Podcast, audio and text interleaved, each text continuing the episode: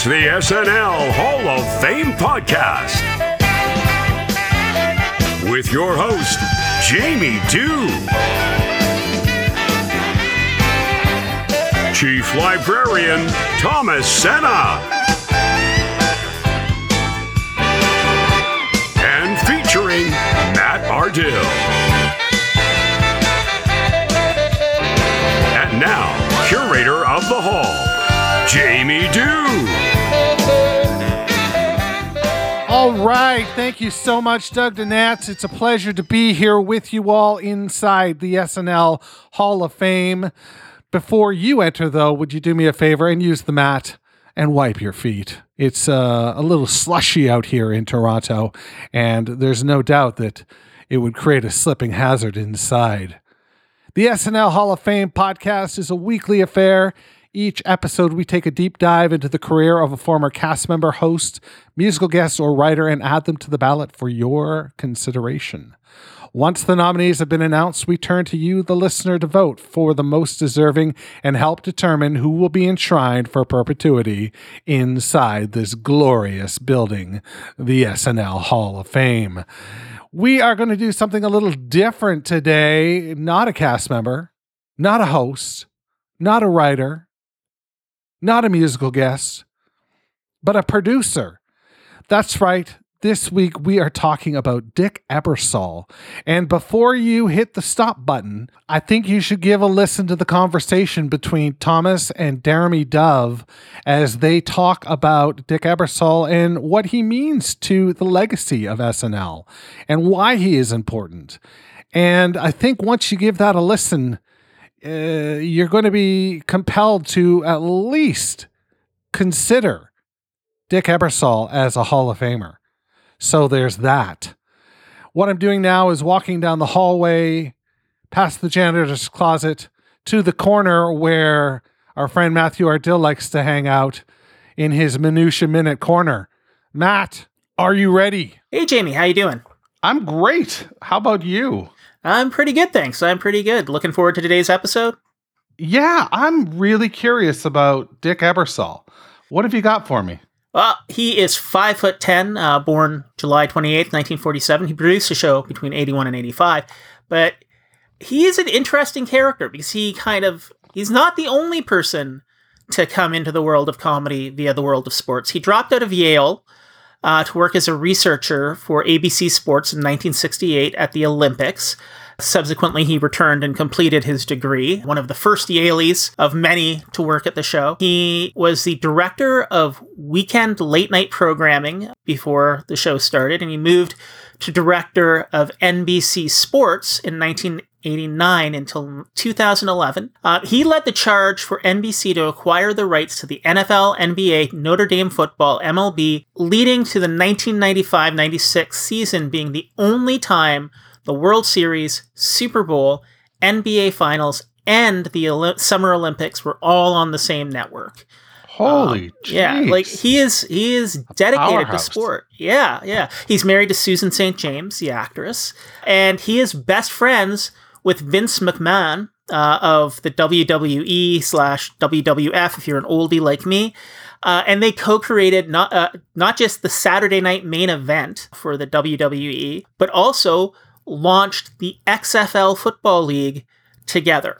So he is kind of responsible for that stinker, but was ranked number one of 100 most powerful people in sports in 1996, previously ranking second, third, fourth, sixth, and seventh, uh, 70th, excuse me.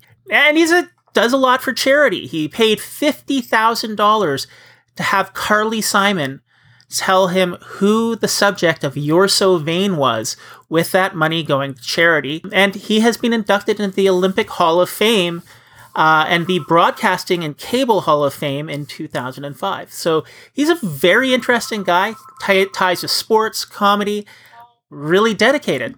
Well, that's pretty cool. Thank you so much, Matthew. We will check in with you again next week.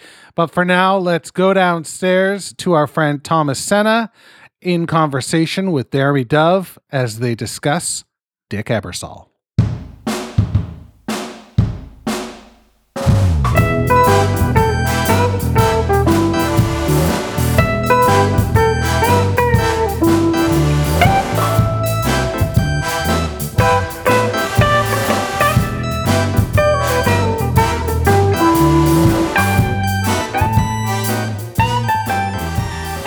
Yes, Jamie, thank you so much. I am here with Jeremy Dove, the co host of the Bigger Than the Game podcast, along with Jose Ruiz. Jeremy, thank you so much for joining me today. How are you doing? Thomas, thank you for having me. I'm so pumped because I love talking SNL and SNL history, and this literally is a dream come true getting to finally see your face and talk with you about SNL. So, yeah, yeah, we've been in contact for a bit, and I've listened to your podcast, and you've listened to ours, and so this is a nice uh, melding of of podcasts here, and maybe this is a home and home. I don't know. Maybe, oh, I would uh, love it. I would. we can talk it. after the show, but uh, yeah. So I've enjoyed recent episodes. I was telling you, like you have episodes ranging from like a, a great discussion about the Montreal screw job. That was the famous thing with Bret Hart and Vince McMahon and Shawn Michaels. There was a recent watch along of that famous college basketball game between North Carolina and Duke in 1995. Uh, and my beloved Supersonics of the 90s, you guys did an episode that was near and dear to my heart. so just a lot of great content on your uh, you. Bigger Than the Game podcast. So uh, love having you here. And so your podcast is primarily a sports podcast, but every now and then you delve into things outside of sports. SNL being one of them. Uh, so I'm just curious, kick things off. Uh, what's your relationship with SNL? Like, when did you start watching? Favorite era? Kind of things like that. Well, that's a great question. I can be honest and say back in like the mid 90s, Comedy Central would kind of air SNL reruns. And, you know, being a kid home in the summer, me and my older brother, we were watching, I want to say it was probably the summer of 95 watching Comedy Central in the daytime, and they were re-airing the Eddie Murphy era of SNL, which is a connection to what we're going to be talking about. And I knew Eddie Murphy. I remember for my sixth birthday, I went to see Nutty Professor. Eddie Murphy was a hero of mine, still is. And so that kind of got it started with just constantly watching those old and getting that history. It was also huge at that time getting to see Farley, Sandler, and you know that's where Tommy Boy and Billy Madison, those movies coming out and seeing that connection that they had with SNL. So that kind of started it for me. I would say my favorite era though would be, and I kind of found it the same way in the summertime watching reruns, is I got to give it to that late 80s, that Dana Carvey, Phil Hartman, Lovitz, Nora Dunn, Jan Hooks, that era of SNL, Kevin Nealon, I think was just, you know, Phil Hartman. It was just a great cast of writing. And like a lot of people say, you know, some eras of SNL, the writing's great, the cast isn't, or it could be switched. You know, the cast is great in writing, but I felt like that was one where everything just clicked. And some of the my favorite memories of watching SNL are watching those reruns. Yeah, you discovered the show how a lot of us discovered the show. I remember watching those reruns on Comedy Central, and they were truncated versions. So instead of hour and a half show, it would be right. an hour. So they would cut like some of the sketches that didn't hit. so maybe that's why a lot of times, sometimes we might romanticize those eras a little bit because we missed a lot of Great the bad point. sketches uh, that were cut. But I do love, I think the late '80s, early '90s. That was kind of that was kind of my era too. Uh, so we were in contact uh, about doing an episode, and you brought up Dick Ebersol, and that actually it surprised me because that Dick Ebersol was somebody who I didn't necessarily think about in terms of scheduling out Hall of Fame episodes and whatnot. But after revisiting that era and doing some deeper thinking about Ebersol, it makes complete sense to nominate right. Ebersol, and I felt silly for for not thinking of that beforehand because it just makes such sense. So why were you compelled to want to discuss Dick Ebersol and and his SNL Hall of Fame candidacy? Well, Thomas, uh, for you know being a big fan of the show and I was like, yes, a place where SNL history is discussed. I was thinking, I'm like, if I could get on the show, who can I talk about? And there's obvious ones, and I'm like, someone's probably going to already say Will Ferrell, Eddie Murphy, Belushi, Farley. So I'm like, how can I get on? But say someone that is like a thinker. And for me, and I totally get, I kind of get why, but I think it's like a injustice. I think Dick Ebersol is one of the most important people in SNL history. And to boot, what makes it more fascinating and impressive is he has no comedy background whatsoever. And yet he's such a really important figure in the show's history and vital, not only in his uh, creation, but in honestly saving the show. Where I honestly feel like he's a big reason without him, we wouldn't be doing an SNL Hall of Fame show in so many ways. Yeah, and after after doing a lot of my research and, and reading his autobiography, we should mention it. Yes. Um, it's it's an autobiography that you've read in full. I've read um, quite a bit of it. Uh, it's called From Saturday Night to Sunday Night: My 40 Years of Laughter, Tears, and Touchdowns in TV. Uh, that by Dick Ebersol. Uh, we'll be referencing the autobiography in it a lot, and it will have guided a lot of our conversation. So I urge a lot of our listeners, actually, if you're interested in Dick Ebersol, go get his autobiography. Uh, it's really great, but. I mean, you when you mentioned Dick Ebersol, I mean, I should have known right then. Anybody who would propose to do a Dick Ebersol episode would be somebody that we would want doing an SNL Hall of Fame episode because that's so outside the box. It's such a cool proposal for an episode. So so this is yeah, this is going to be great. So Dick Ebersol, just the Cliffs Notes, a couple Cliffs Notes. He helped get SNL actually up and running along with Lorne Michaels, and he was ultimately the executive producer of SNL from 1981 to 1985. So those are just a couple of Cliff Notes to uh, lead off this discussion, but we'll start uh, when Ebersol, you had mentioned that he was in sports television. That's kind of how both you and I first knew who Dick Ebersol was. So he did multiple jobs for ABC Sports. He started, he went to Yale and he started at ABC Sports when he was at Yale. So, can you kind of explain to us maybe what he did, uh, some of the things that he did while he was at ABC Sports in his early 20s? Right. So, he kind of, that's where he learned the producer job. And he started off as kind of like a gopher you know, at the 68, Olymp- 68 Olympics in Mexico City, you know, and a, that gopher, which is, he said, I've heard him say, like, go for coffee, go for this, go running. But that's where he started to kind of see, and he sat under arguably the greatest sports producer ever in Roone Arledge. Arledge, who created ABC's Wide World of Sports, ABC Monday Night Football, later on became president of ABC News, and really taught Dick the importance of capturing the story. It's important to hook people and get that story. And you see throughout Dick's time later on at ABC and then at NBC Sports, it was always big on yes, the game is important, but to capture America, to capture the audience, you have to tell the story, show a human side to these athletes that are performing and why they should keep watching. And I think Dick kept that mindset that he learned from Roone, not just with sports, but honestly with Saturday Night Live, which is impressive because, like I said earlier, a guy with no comedy background.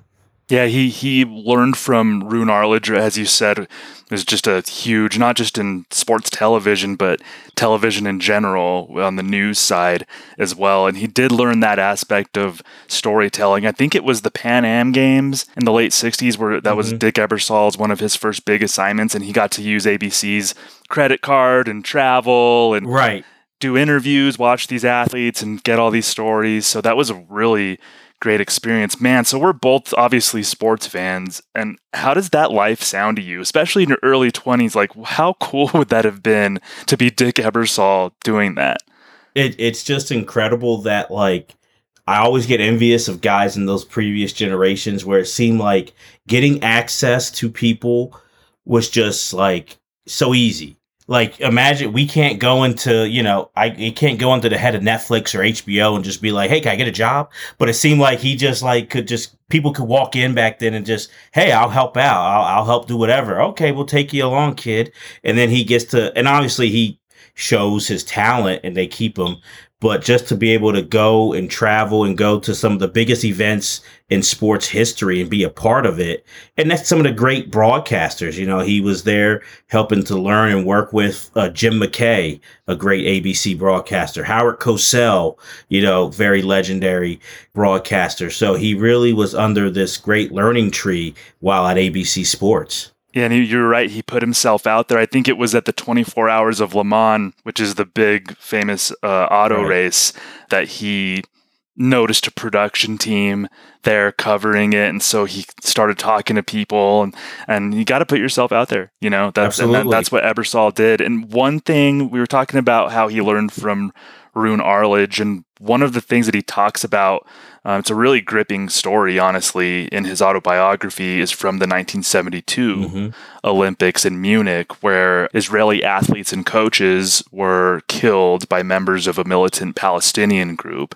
But Ebersol learned a lot from observing and partaking in how Roone Arledge decided to cover that. What do you remember of what Dick Ebersol said about that well, because uh, being a fan of sports history, those are some of the most chilling but known words in sports broadcasting history when Jim McKay talked about when he announced, he said, they're all gone. You know, when I was a kid, my father used to say, our greatest hopes and our worst fears are mm-hmm. seldom realized. Our worst fears have been realized tonight.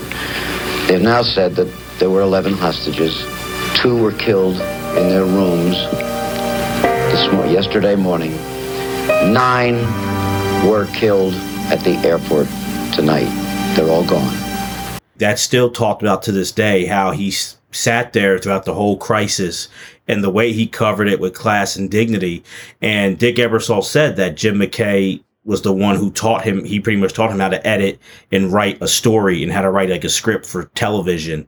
And he said there was no one better than Jim McKay. And I think just to be there because sadly now sports and you know politics. You know we all are aware of what can happen at the olympics on an international and you know that terroristic kind of threat. But people weren't thinking about that back in 1972 so for it to be oh, this is the olympics and it's competition and you can proudly show your country you know all this accomplishment and then for it to go to suddenly such a dramatic turn when sports takes a back seat and everyone's just wondering what will happen and sadly the worst thing that could happen did happen.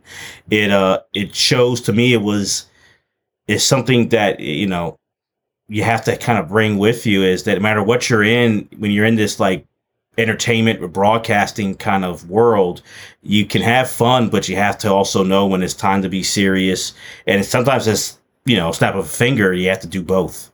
Yeah and that's that's what it sounded like had happened. I mean they were there in munich covering the olympic games and just doing what they did. And then this to put it lightly a curveball comes to them and just a, a heck of a learning on the job and, and learning uh, amidst a crisis as far as Dick Ebersol went. And just one of many things that that he got to do at ABC Sports. And we keep in mind this was he was born in 1947 so he was in his early to mid 20s through this whole period at ABC Sports. Mm-hmm. So he was like working on the creation of Monday Night Football, or he was around when that happened. He was working with, as you said, Jim McKay, Howard Cosell, Olympic Games. He was in his early to mid 20s, but they could already see that he was kind of this prodigy. Like he just seemed to get the business as a whole.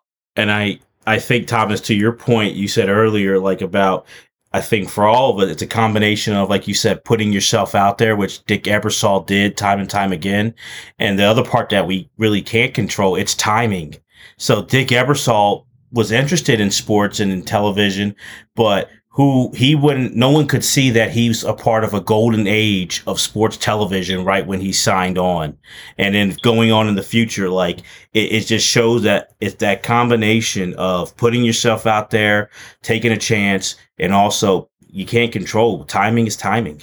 Putting himself out there and taking a chance and that that fortunate timing led to him in 1974 getting hired by NBC. They hired him away from ABC, and he was tasked to come up with a show to take the place of Johnny Carson reruns. Right. Because Carson just said basically, screw you guys, stop airing my reruns on Saturday night, find something else. So NBC took a chance on this kid and his his mid 20s to help come up with a show again to take the place of these Carson reruns. So that's around the time that he met with Lorne Michaels. Right. And they essentially, and not a lot of people know this, that Dick Ebersol and Lorne Michaels, for all intents and purposes, created Saturday Night Live. Right. And that's what's impressive about it is so he from reading the book and hearing him in other interviews, he got tasked with that and he thought, well, what's the best way to go about it? Comedy and a variety type. But like I said earlier, he has no comedy background. So he, you know, went around looking at different comedy clubs, but meeting with different managers, producers. But he meets this 30 year old Canadian producer guy, but he just said he vibed with them. He said he was meeting with a lot of guys who were much older. So Lorne's about two years older than Dick Ebersol, but he liked them and he vibed. And then they were having a good conversation. And Lorne said, come on out. And wound up being, you know, Lorne invited him to a comedy show along with Lorne's wife at the time, Rosie Schuster, who will become a writer on SNL. And Dick just had a good vibe with him. Liked, he said he never met someone like Lorne like Lorne's sensibility, his vision, and pretty much they co-create, but he's the one he hires, he brings Lorne Michaels on to really lead the charge for this show, which they didn't know yet, you know, would be NBC Saturday night, later Saturday Night Live. And I think, I mean, we all can agree, Dick Ebersol winds up picking the most important person in the history of SNL. I yep. mean, we you know, no matter how much you, you love Lorne or you disagree with him, he is the most important person in this show's history. And Dick Ebersol picked him and picked him to pretty much lead the charge, but also didn't just get out of the way. He helped and supported, gave ideas, and gave protection from the network when Lorne was creating this show. And this will be a theme when we're talking about Dick Ebersol throughout this episode is that he's a very good leader, a very good CEO, but he's also smart enough to know who are the experts at what they do. And right. he knows that his forte isn't and wasn't comedy, but to your point, he met Lorne Michaels, vibed with him, could see that that Lorne knew what he was talking about as far as comedy went. I mean, Lorne, he worked in comedy in, in Canada. He worked as a duo, as part of a duo in Canada. He was a, a writer with Laugh-In. So he had this comedy experience, but Dick Ebersol was smart enough and I guess I'm going to say humble is the right word, but he knew yeah. his limits, I guess. And there was some humility uh, uh, to that.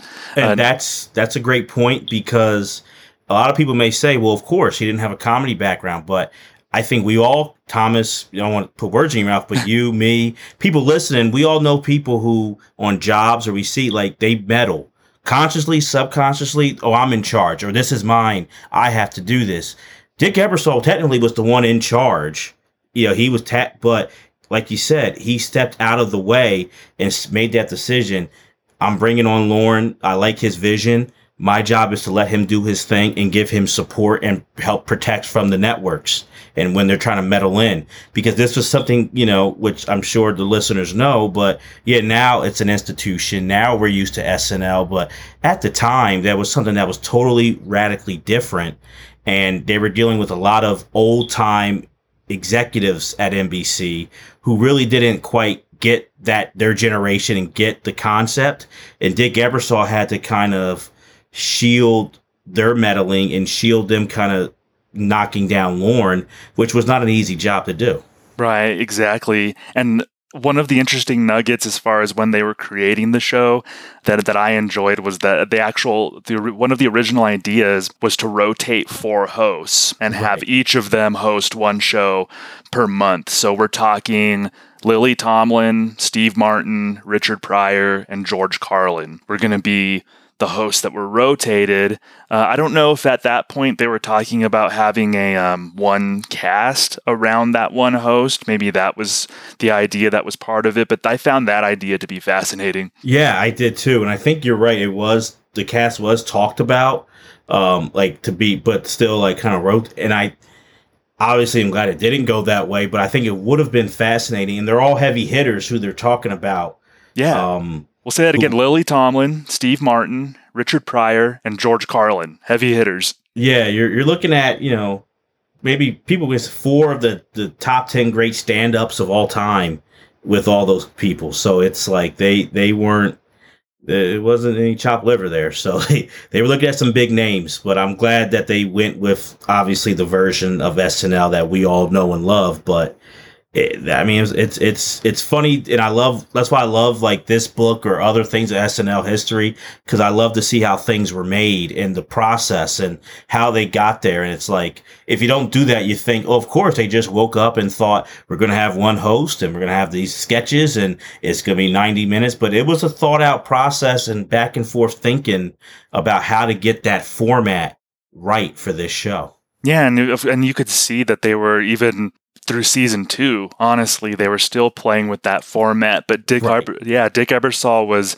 was a huge part in just even having the conversations of what is this even going to look like like what what is this thing? So in 1975 of course snl debuts. George carlin was the first host and it was still very much a, a variety show one like a type of variety show that you might see uh, around that time uh, mixed in with some sketches and different kinds of things. So once the show got up and running ebersol kind of left a lot most of the production to Lorne. He took a little back seat and it became right. more of Lorne's show once the show got started. So I mean I'm curious, have you gone back and watched much of, of that original era of SNL?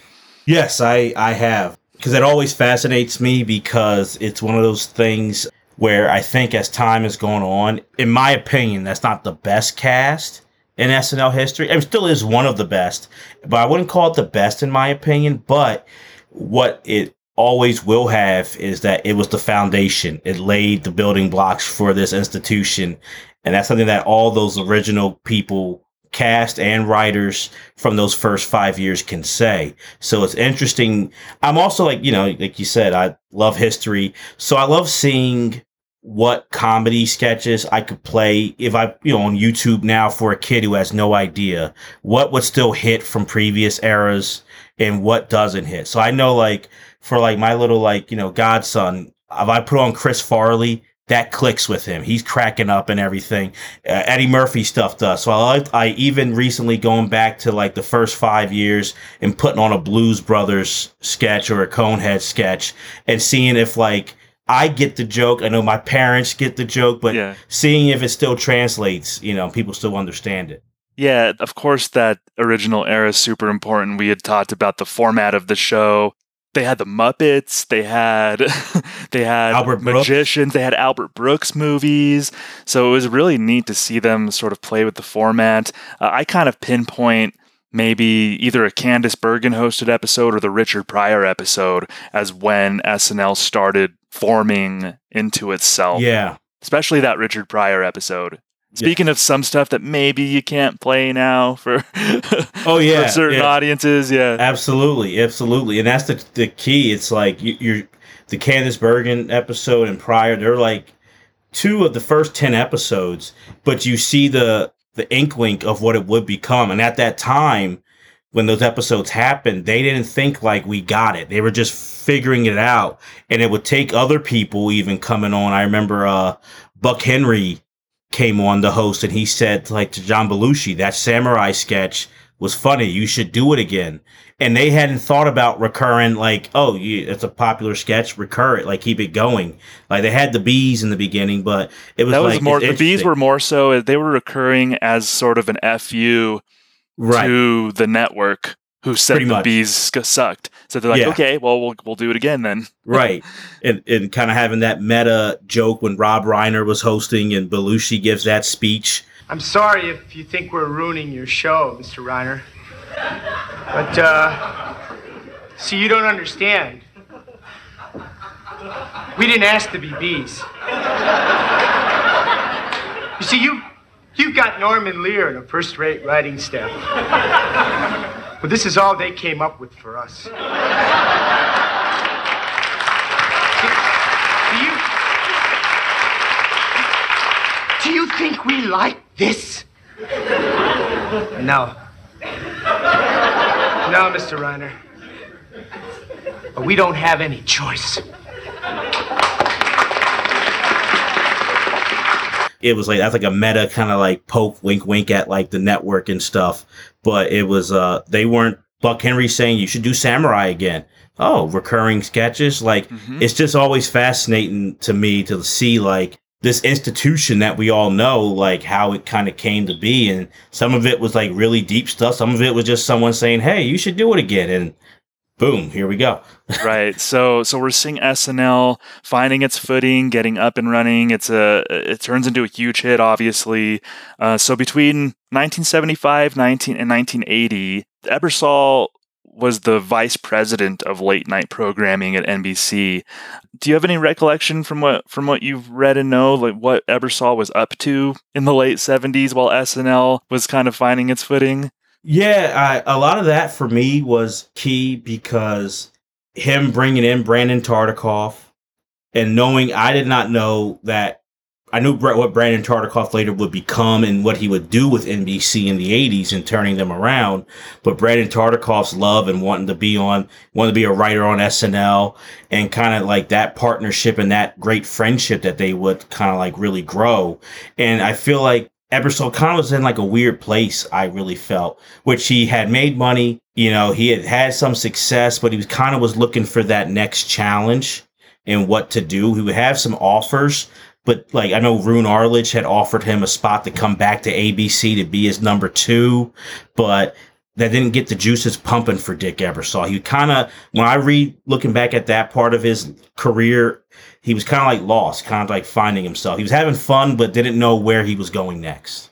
And as far as the the show, as far as SNL goes, in 1980 they hit a point where the show right away after five seasons it looked like it might be canceled or in trouble. So Lorne leaves, the original cast leaves, most of the writers leave. So we're talking about a, almost a complete overhaul of Saturday Night Live. And Jean Doumanian, uh, which who I believe was the talent coordinator yeah. uh, at SNL. She was the booker, yeah. She was the booker. She, so she was hired as the producer of the show to take over for Lorne. And the first season, season six, honestly, was a bit of a disaster. And yeah. no offense to those people working on the show, to those cast members, but it was kind of a disaster. And it did get off to a weird start. Elliott Gould was the host of that first episode, and they immediately referenced the original cast, which I thought was a very weird decision. Mr. Gould. Oh, oh, hi. Uh... Gail. Gail Matthius. Sort of a cross between Gilda and Jane. Hey, how's it going? Oh, it's just great. Let's see. You're you're the one. Go kind of a cross between Chevy Chase and Bill Murray. Hi. I'm Ann Risley. Kind of a cross between Gilda and Lorraine. Don't mind holding it down. Let me guess. Let me guess. Uh, Gilbert Gottfried. I'm kind of a cross between John Belushi and that guy from last year, he did the Rod Serling. Nobody could remember his name. Harry. Yeah. yeah. It was weird, and this is where I go back and forth, which is like a compliment to Dick Ebersol. I don't know if he should be remembered for co-creating the show or for what we're about to talk about because we've all heard Saturday Night Dead references, but this was the first time that there were like Saturday Night Dead and we're all used to, like we kind of are seeing now, a transition era, a new cast, stars leaving and coming in. After those first five years, that people thought like the show should end. Like these great comedy superstars, you don't replace them. But, you know, Fred Silverman was the NBC exec and he didn't want SNL ending on his watch. And honestly, that's why he hired Jean Doumanian. He really clashed with Lorne and Dick Ebersol. So he, Dick Ebersol winds up getting fired. You know, Lorne was about to get fired just from all that. So Lorne leaves and Al Franken does that whole yes. limo for a lamo thing about Fred Silverman. I found out that NBC gives limousines to Tom Snyder and to Gary Coleman. Now, taste aside, these guys do star in their own shows, so I can't really complain about them either. But now get this. You know who gets complete door to door limousine service from NBC? Fred Silverman. now, here's a guy who is a total, unequivocal failure. Okay, uh, the guy's been here two years, and he hasn't done diddly squat.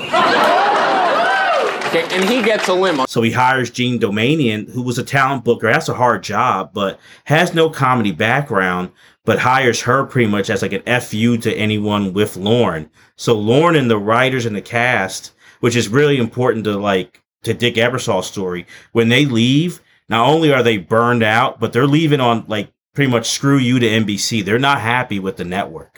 And the network ultimately wasn't happy with Jean Doumanian either. Toward the end of that season, uh, around the spring of 1981, they replaced Doumanian with Dick Ebersol. So right. we're back to Dick Ebersol. And I found it interesting too. I didn't know this before reading his autobiography, but he actually essentially got Lorne Lorne's blessing after a meeting with Lorne. Yeah, so that I knew from there's those great DVDs about like, you know, SNL in the 80s, SNL in the 90s, like in the 2000s. So hearing him, you know, when Brandon Tartikoff, who was, you know, head of programming now, said the only two people who could save it are Lorne and you. And Lorne doesn't want to come back. So Dick Ebersol said, Well, let me watch the show. He wanted to watch it on a Thursday, Friday, and, and then on, you know, Saturday from like the control room because he could see like the mess ups, how it's going, who can save a, a sketch and whatever. And he said it was way worse than he thought. But here's where it comes to what you said, Thomas, earlier checking the ego out. He read the room and he said, you know what? The guy who he hired, Lorne Michaels, is like, I have to go talk with him and I have to go get his blessing because we can't save this show if all the people who helped to build it, those writers, former cast members, think that Lorne is still pissed off that the show's going on. If they think that he's still mad, they're not going to come back and help. So I had to go get talk to Lorne. They talked throughout the night, and Ebersol said it, which it's probably one of the top five most important conversations in SNL history. And Lorne gave his blessing that he, you know, wanted Dick to keep the show going and wanted to succeed. And just like that, the floodgates opened and people were glad to come back and help out. Mm. Yeah, I found that interesting too because before I started doing a bunch of SNL research, obviously I've been a fan for over 30 years, but I didn't really get into the nitty gritty until the last few years. And I had always assumed that there might be some tension between Lorne Michaels and Dick Ebersol because you had the Ebersol years and then you had Lorne Michaels producing most of the show. So I always thought that there maybe there was a rivalry between them in those eras, but I, I thought it was refreshing that Lorne and Dick Ebersol actually had a really nice relationship and Ebersol thought very highly of Lorne. That's something that surprised me. Well, um I hate to spoiler alert for oh. anyone uh, reading, but the I read the book, but uh, Dick Ebersol with was on a private jet with his sons. I want to say in 04, 05, and it crashed. And tragically, his youngest son dies in that accident. And uh, Dick Ebersol has like a broken back, and he's hurt. He's in like I think a hospital in like Aspen, and one of the first people to fly out to see him was Lorne Michaels. Wow.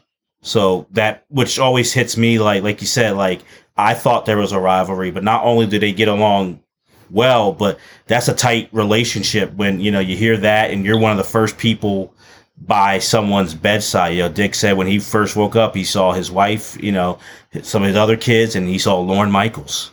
Yeah. And so that's that's powerful. Wow, yeah. If there are any Lorne Michaels loyalists out there who are who are unsure about the Ebersol era, just know that I think Lorne would want you to embrace the Ebersol era yes. as well because they're that tight. So, at the end of season 6, Dick Ebersol actually produced one episode and then there was a writer's strike, probably a fortuitous writer's strike. Uh, a very good one. Yes, a very good one for the show because that allowed them to just do that one show, then start retooling for season 7. So that was so season 7 was when Dick Ebersol that was his first full season as SNL producer. So out are as cast members are Denny Dillon, Gilbert Gottfried, Yvonne Hudson, Matthew Laurance, Gail Matthius, Patrick Weathers, Charles Rocket, and Risley. Honestly, names that we haven't mentioned much here, if at all, right. the SNL Hall of Fame. So right. I'll give them a mention right now in yes. that they're out of season six.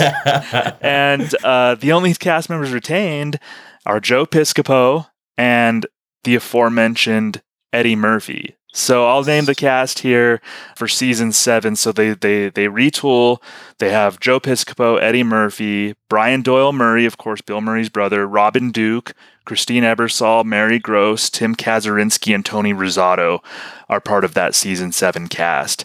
So, one of his first decisions, and arguably his best decision, was to feature Eddie Murphy more on the show. So, can Yeah. you talk about? You had mentioned that Eddie Murphy is like a hero of yours.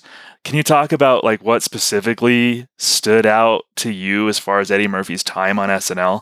Yeah, so for me, this is what's fascinating because you can begrudgingly give Jean Doumanian credit that she did bring Eddie on as a featured player, even though she really didn't want Eddie on there, and she had to be convinced by Neil Levy and you know a couple other people that Eddie's the guy. But it kind of shows her lack of comedy expertise or lack of paying attention, honestly, because you name those people from season six and why Eddie's not featured in season six, why, like, you can clearly see he's the guy. They were trying to give it, and I like Joe Piscopo as a sidekick, but they were trying to make Joe Piscopo the breakout star when you have this 19 year old phenom right there waiting to go. And so that's where I give Dick Ebersol. No, he did not bring Eddie on, but like you said, Thomas, he kept him. That he kept five people from the holdover for season six, and that's like you said, Eddie and Joe, and three writers: David uh, Sheffield, Barry Blaustein, and Pam Norris. And David Sheffield and Barry Blaustein formed a great like trio with Eddie for a lot of those sketches on SNL, and wound up writing a lot of those classic Eddie Murphy movies. So he even saw talent in those writers to keep them on, just to throw that out there too. But um, what Eddie had was, if you look at it, at that time, er, 1980, 1981, you know, we have the wave of like black television kind of had from the 70s had fizzled out. You know, from Sanford and Son, like the Jeffersons was still on, but was kind of fizzling. You didn't have those characters like so to see someone, a he was a black man, but a young black man coming on there to middle America and bringing that sensibility, bringing that in your face kind of raw edge, but still likable, still makes you like connect with him. And middle America, white America was connecting with it. I think people underrate or don't appreciate how hard that was back then. It- you know, even now, it's still a challenge, but back in the early 80s, and to do that at 19, 20, 21 is incredible. And to me, just the sketches, a lot of times, you know, the sketches that Eddie has, he has great recurring characters for sure. You know, Mr. Robinson's neighborhood and Buckwheat and Gumby, but he has some great one offs. You know, James Brown Hot Tub.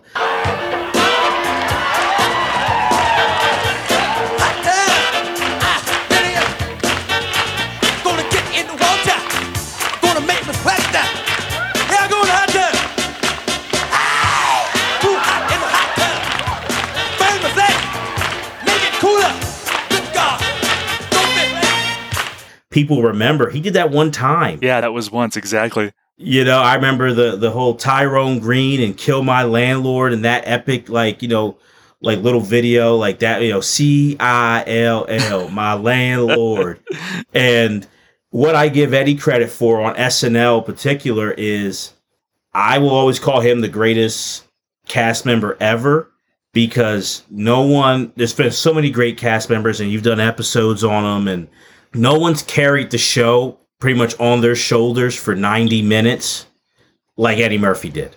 And I, I can't see any other cast member, even if they were like the guy, Dana Carvey, had a great cast around them. Will Ferrell had great people around them. Farley, like great people around them. Even the names that you mentioned in season seven to come on, they were great. They had sketch experience from like Second City. They were influenced by Belushi and Aykroyd. They knew, you know, Tim Kazurinsky was a friend of John Belushi. So they, they, he had, they had like good role players. You know, I hate to use the sports term, but I got to. They had good role players, but Eddie was the star.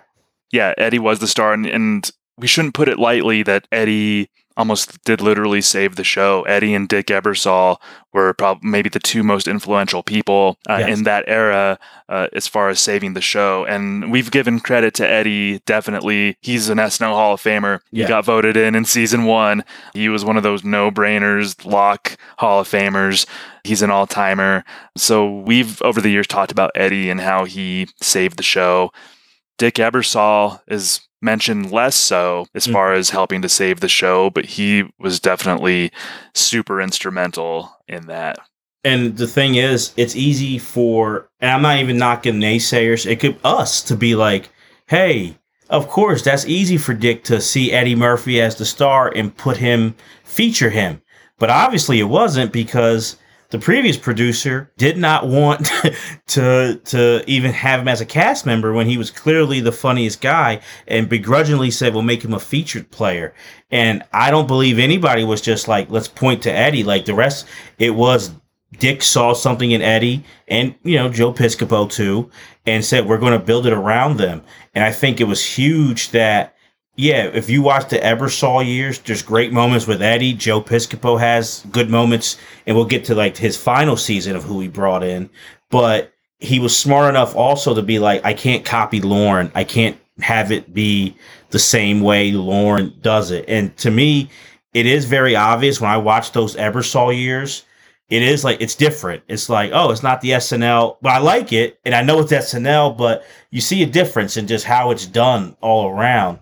And I think that's smart by him to be like, we got we can't copy Lorne and we can't copy that original cast. If we do, we will fail. So between 1981 and 84, the show is finding its footing. Uh, it's doing well with Eddie Murphy as the star. But we're seeing Eddie Murphy's last season. A lot of people don't know this. He I think most or all of his sketches were pre-tapes. He wasn't really he wasn't doing live sketches. He was such a big star at that point. I think 48 Hours had already come out. Beverly Hills Mhm. Cop was about to come out and Trading Places. Trading Places. So Eddie was this huge star. His schedule was tight. He had a lot of leverage as far as like when he could work. And as the star, they said, well, we'll cater to your schedule. You can do pre tapes and stuff. But I think maybe that was a signal of the show possibly needing to go in a different direction or needing to get revamped in some way. So that revamp happened, as you alluded to, in, in 1984.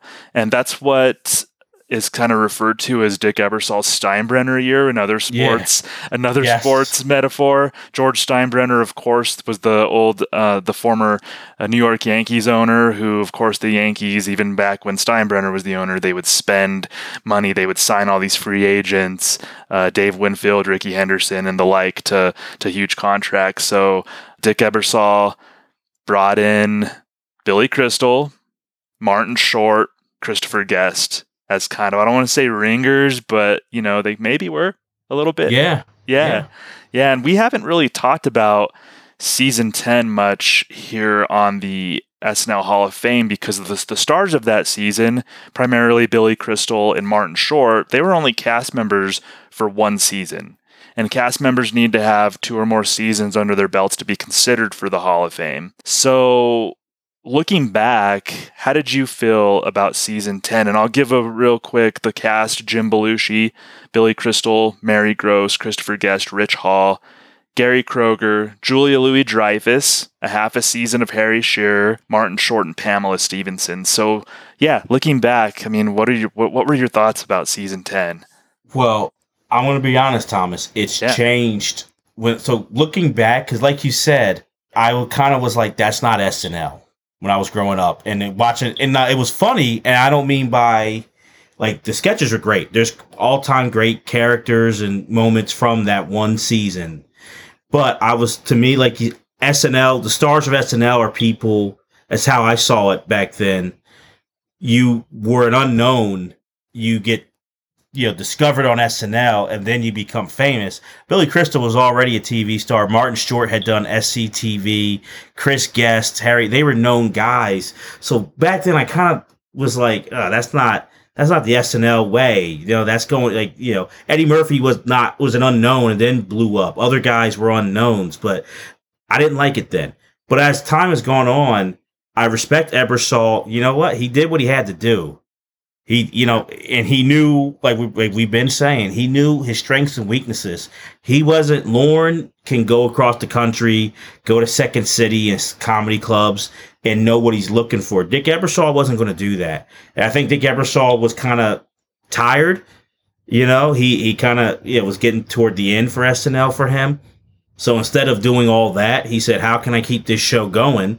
I'm going to bring in those who I know can get the job done and have that Steinbrenner year. And it's kind of innovative because now we see that a lot. Lorne does it a lot now, Yeah. where, you know what, uh, Donald Trump, I need a guy to do that. I'm going to bring in Alec Baldwin. Uh, Biden, I'm bringing in Jim Carrey. We're going to Uh, see Maya Rudolph make all the Right. appearances. Yeah. you know, uh, Melissa McCarthy for Sean Spicer and different things. So now you see Lorne doing it a lot, but we got to give credit. The first to do it was Dick Ebersol in that season 10. Yeah, and by the way, Lorne had his Steinbrenner year in season 11. Yes. and he yes. brought in like Anthony Michael Hall and Robert Downey Jr. and Randy Correct. Quaid, Joan Cusack, and all those people. So he he thought he thought that that's what he needed to do. Lorne, being he, thought that's what what needed to happen Great for point. season 11 definitely and i think you made a great point too about the aesthetic of season 10 when i was watching those shows growing up it didn't feel like like Right. snl maybe that was by design i mean even to the to the um, opening montage where it was so creative it was one of my one of the most creative opening Yes. montages in snl history where you had like the cast basically interacting with the city and i don't even know how to describe it like a diorama almost that the cast was living in and somebody was eating a hot dog and julia louis dreyfus was like uh, marilyn monroe getting shot up by the by the air and holding her dress down and all this stuff so i think even aesthetically that season 10 felt different but i don't think i mean looking back that's an enjoyable season to watch and sure. we can we can hand it to dick ebersol for making the the correct choices uh, for that season 10 As as different as it is, and and you know, back then I was kind of like, uh, there's some funny sketches, some funny short films, funny moments from that season. Billy Crystal, a comedy legend, Martin Short. Many people like honestly for just naturally funny. It's hard to top Marty Short. Like he can just deliver. I mean, hell, even for being a one year guy, think at SNL forty and just how brilliant when you know Maya and him are up there. Maya has like she's doing Beyonce and the wind's blowing, and Martin Short's acting like the wind's going to knock him over. Like Martin Short just can nail it every time. So I give it credit because they are some hilarious sketches, and, and it's a great season. Um, so as I gotten older, I've appreciated it more. But I, I had to be honest. I wasn't a fan growing. I would kind of the reruns. I would skip over it. It took a while to like watch them and really appreciate it. Yeah, I agree. I agree with that too. And Jim Belushi was surprisingly pretty decent. He was pretty Yes. good on that on that season too. And I think he gets overshadowed by like Marty Short and Billy Crystal and Christopher Guest, but Jim Belushi and whenever they gave Julia Louis Dreyfus stuff to do, I think she was she was pretty good too. Of course, it was like a, a weird time in the show's history as far as equity and and all of that but uh, I, I for the most part i did enjoy that season. And one funny story one of like my, one of my favorite stories actually happened that season. It was when larry david Yes. quit in a fuss. So and, and we've a lot of us have heard the story larry david quit.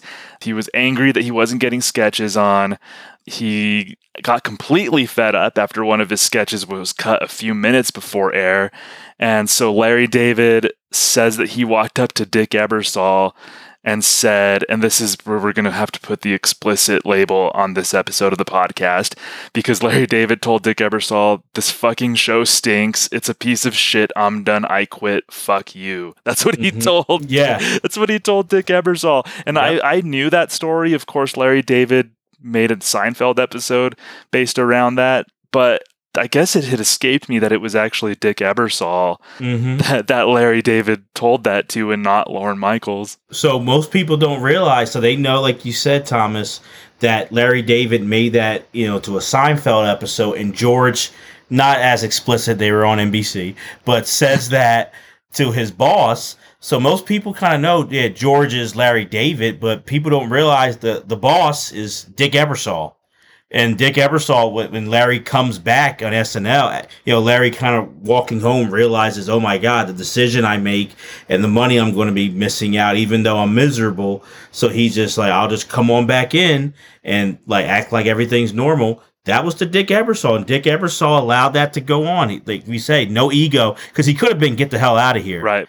But he let him come back. Yeah, he understood that that Larry was just mad, no hard feelings. Ebersol was just you know like whatever. So and and the other, like you said, that's a great Seinfeld moment and episode.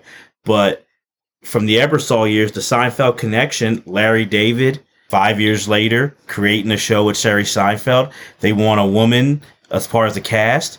He worked on in the Ebersol era with Julia Louis Dreyfus. So even that connection to arguably the greatest sitcom ever is an Ebersol era SNL connection. Yeah, exactly. And we should point out too that one of the greatest things, maybe the greatest thing Dick Ebersol would say happened in his life occurred because of SNL. He, Yes. he met his wife, Susan St. James, the week that she hosted at the show in 1982. They hit it off. You know how the producer wines and dines every host, or they meet up with the host, they go to dinner, they do whatever. And you know, dinner and a meeting with Susan St. James turned into dancing, I think, at a club, turned into hanging out, and all of a sudden they were a couple like the week that Susan St. James was hosting SNL. Right. So Dick Ebersol met his wife to this day. Yeah, they're still married. Yeah. It's it's it's incredible. He and that's timing. You know what I mean? Like that's that's the thing. It's putting yourself out there. Ebersol took on the challenge of SNL, but it's timing. Who the writer's strike, and then he put it in his book. Three crazy things: the strike, Eddie Murphy, you know, being there, and he saw Eddie Murphy's talent, and then he had no idea Susan St. James, his future wife, would come, and they, I guess, he swept her off her feet or vice versa or the same whatever but that he would meet his wife that's that stuff you you no one could predict that Yeah, and, and that should be a story that every SNL fan knows. That should go into SNL lore. Like Colin Yes. Jost met his wife on SNL. Dick Ebersol met his wife on SNL. So that that should Mhm. be a story that every SNL fan know fan knows. So is there anything else that we may have missed about Dick Ebersol that you wanted to talk about, or did you want to kind of move to your appeal to the SNL Hall of Fame voters? no i i think um uh, yeah i think i'm ready i think it's just important to remember oh i'll say this for the original when he helped co-create it obviously lorne and i don't take anything away from lorne was a big part of it for sure. But even with the casting dick ebersol one of the guys to help convince lorne to bring on john belushi. John belushi which i don't blame lorne. Lorne was nervous about bringing belushi on because belushi kind of had a a danger element to him, and Belushi was saying he hates television and you know didn't wasn't sure he wanted to join on, and Lorne was saying, "Well, forget it, let's keep it moving." But Dick Ebersol was one of like the few people to sit down with Lorne and be like, "We need this guy on the show. You got to bring him on the show." And even leading up to that first episode, right beforehand, NBC wanted everybody working on that show to have a signed contract. Minutes before 11:30, Belushi still doesn't have a signed contract, and Ebersol is back there with Belushi pleading with him to sign. And Bernie Brillstein, Lorne's, you know, the legendary Hollywood manager, Lorne's manager, was back there, and Belushi said, "Well, I'll sign if he's my manager." And he got him. Bernie said, "Okay." Belushi goes and signs it, and then Belushi walks out there, and he is a part of that first cold sketch in SNL history. So it's those things that people don't realize, but all of this stuff makes a show go. And Ebersol, even in those other ways, was helping to make some seminal moments in SNL history happen that people don't realize. Yeah, and that speaks a lot to his instincts as well. That's a mm-hmm. really great story. So we always wrap up our episodes with the appeal. So you're talking directly to SNL Hall of Fame voters right now. This is your last word on the subject. So sum up your case for putting Dick Ebersol in the SNL Hall of Fame. To me, it's really easy. I want everyone, all the voters, to hear this. Where would we we wouldn't have Lorne Michaels as the executive producer if it wasn't for Dick Ebersol. Dick picked Lorne to be the guy. And I think we all can agree the most important person in SNL history is Lorne Michaels. That wasn't a foregone conclusion. That took Dick Ebersol's foresight to be like, this is the guy who can lead this charge. He helped Lorne to create that vision, helped Lorne to create, you know, to bring on the cast and all that stuff. So that right there is huge. Then you look at it. We wouldn't be having an SNL Hall of Fame podcast if things were to go, you know, it'd be a show. Oh, yeah, remember that show for five years? It was a great sketch show. And that Saturday Night Live. Yeah, that's nice. We wouldn't be having this awesome podcast and this great discussions and some of the most memorable pop culture moments over the last, you know, 48, we we're going on almost 50 years if it wasn't for after that first year, doing that first year that Lorne is gone, season six, Dick Ebersol and definitely Eddie Murphy, but Dick Ebersol coming on board, agreeing to take over the reins when everyone was saying cancel the show, Saturday Night Dead, which we've all heard so many times now. He was a part of the first Saturday Night Dead and helping to stop that. He brings and he retools the show, brings in different writers, lets Eddie be the star, and that is the first time that you know SNL was saved. Now SNL has been saved other times throughout, but they don't matter if you don't have that first. And Dick Ebersol was the executive producer who really saved SNL. So I mean, just think about it. How can you not have a guy who picked Lorne Michaels, helped to create the show? And then save the show from just being that five year TV show we talk about now. How can you not have him in the Hall of Fame? So, voters, please put Dick Ebersol in the SNL Hall of Fame.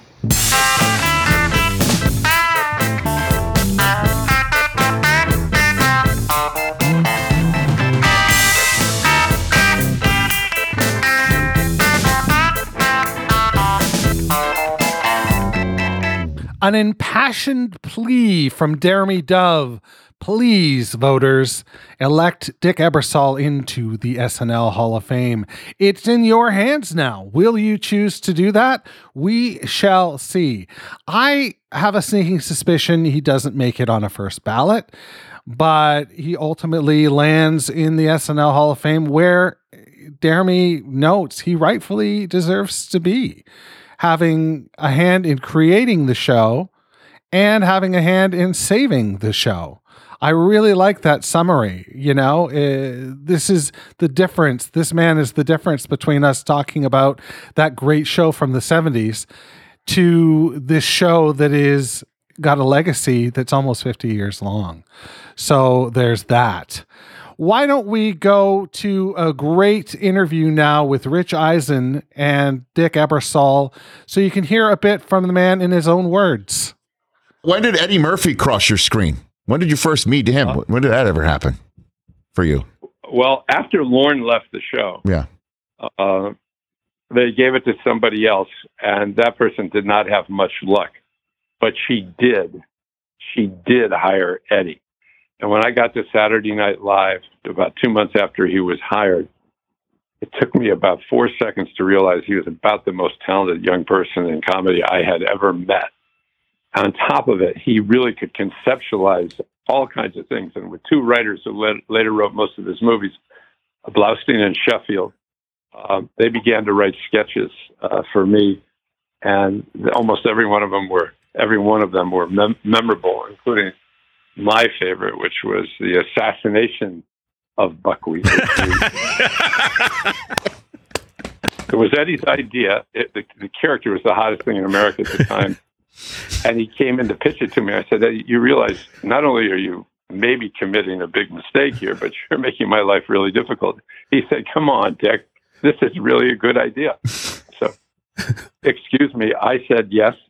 And the three of them, Blaustein, Sheffield, and Eddie, uh, sat down, wrote the assassination of Buckwheat. And about two hours later, they're back in my office and they said, We got to do the follow up. And I said, What's the follow up? And they said, the assassination of John David Stutz. I said, "Who's John David Stutz?" Well, he's the assassin. They, you know, write down the three names. You know, it had to couldn't be uh, right a name, Jack Ruby or something like that. But it was uh, Stutz. We oh my god! there. Only the only addition to that story is that about a day and a half before it was done, it had been rehearsed. The censors came to see me and said, "You can't do that. Too many people will think that we're really having an assassination." I looked at them. I said, "Are you guys out of your mind? This is Eddie Murphy, the hottest comic in America, and we're staging his character buckwheat passing, get out of here. And and they they kind of realized their folly and they they stopped doing their. Oh my gosh! Is it true, Dick, that the real Mr. Rogers, Fred Rogers, asked you to please have Eddie cease and desist of Mr. Robinson's neighborhood? Is that true? Same, yeah, same year. I'm sitting at my desk. My assistant comes in and says, "Fred Rogers is downstairs." I said, "Yeah, sure, sure, sure, sure." anyway, I finally said, "Bring him up." So he came up and he sat with me, and I think Bob Tischler, my co-producer at the time, and we uh, heard him out, and he just said he thought it was uh, sacrilege, and Mister Rogers had this pure reputation and all that. And I said, "Mister Rogers, come on, this is a lovable." Comedy piece from somebody who loves you. No matter how I tried, I was getting nowhere. So I said, Mr. Rogers, come with me. And I walked him down the hallway with me into the writer's offices and where Eddie was. Oh, gosh. And I left him there alone. I figured, particularly Eddie would romance the hell out of him.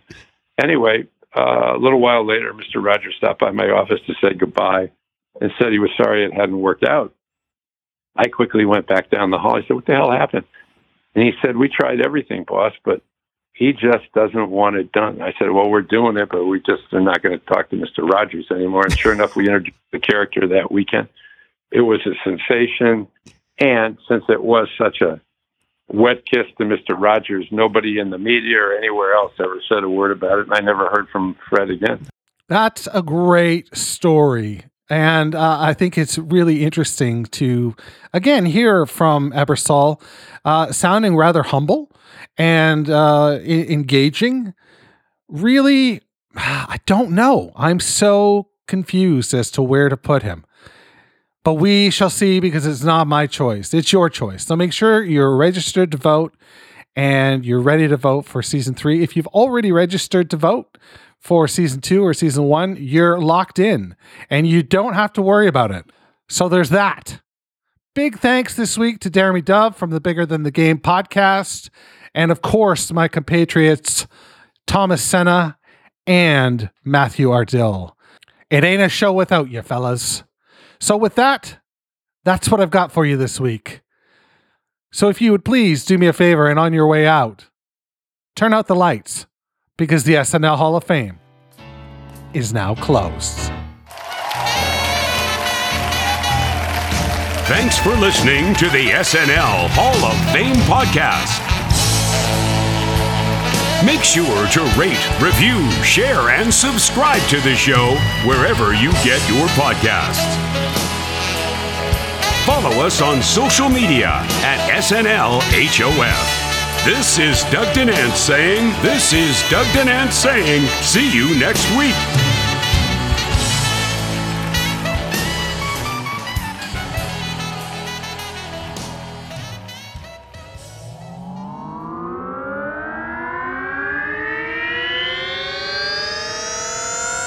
to podcasts and such.